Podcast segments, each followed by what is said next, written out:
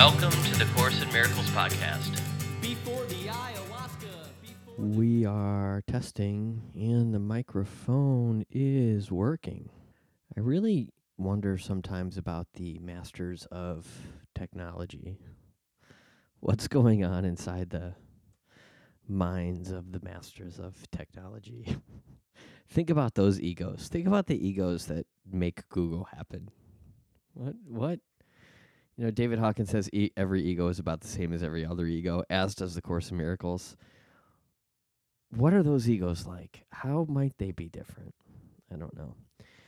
All right, we are underneath the umbrella of what is sin. We are on lesson 259. Prayer requests for me, please, because I'm going bonkers. I'm just going completely bonkers. I'm dying of loneliness, and life is just terrible sometimes. I'm in my hometown, and I'm going to my 30 year high school reunion tomorrow, and I just wrote this book about dropping acid and doing heroin and in this town.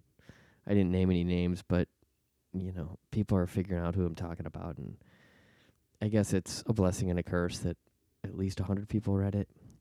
So again, prayer requests because I don't even want to go to the stupid reunion now. Anyway, it is cool though that people when you when you know for a fact that people don't people who don't read have read it, so that's cool anyway, still prayer request. My ego is being upended right now.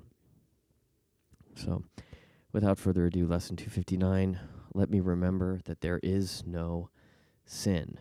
Yesterday's lesson was God is my only goal. Let me remember that my only goal is God. And I forgot to remind myself of that one. So, let re- me remember that there is no sin. Sin is the only thought that makes the goal of God seem unattainable. What else could blind us to the obvious and make the strange and distorted seem more clear? What else but sin endangers our attacks? What else but sin could be the source of guilt, demanding punishment and suffering?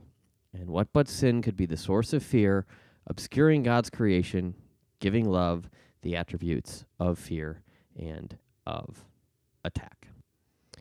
So, this is this is some deep stuff. Sin is the only thought that makes the goal of God seem unattainable. So, you know, traditional religion would it almost makes sin a requirement. It's like in, in traditional Christianity, sin is a requirement. You need sin in order to seek salvation from your sin. And in the Course of Miracles perspective, it says sin is the only thought that makes the goal of God seem unattainable. So it kind of flips it on its head, if that makes sense. So this is um this is some really it's a really interesting perspective again the course in miracles perspective it's a very um the, the just just what does relating to yourself as sinless sinless make possible what does sinlessness as a fact of life versus you know the opposite sin as the fact of life make possible just some things to consider. I, I guess, as I've said before, I could see how the traditional um, traditional Christians would be would think that this is heresy, but I just don't believe that because I'm far too acquainted with it. My experience, the experiences I, the experiences I, the experience I have with it when I'm working it, uh, it speaks for itself. So, all that being said, I'm going to dive deeper into it tonight to to transcend where my ego has me stuck. Anyway, enough about me. So here's the italics. Fear, I would not be insane today. Father, I would not be insane today. Don't we need a little, don't we all need a little bit of that? I would not be afraid of love, nor seek for refuge in its opposite. For love can have no opposite. You are the source of everything there is, and everything that is remains with you, and you with it. So I apologize for making this episode a little too much about me, but it's my channel. You don't have to listen. Um, the download numbers are up. So the download numbers are back up to about 180 per episode. So we've got a lot of people in this for the home stretch.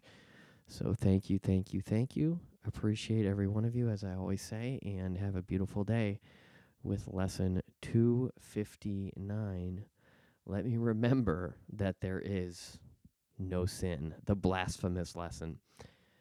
I'll talk to you next time. Bye bye.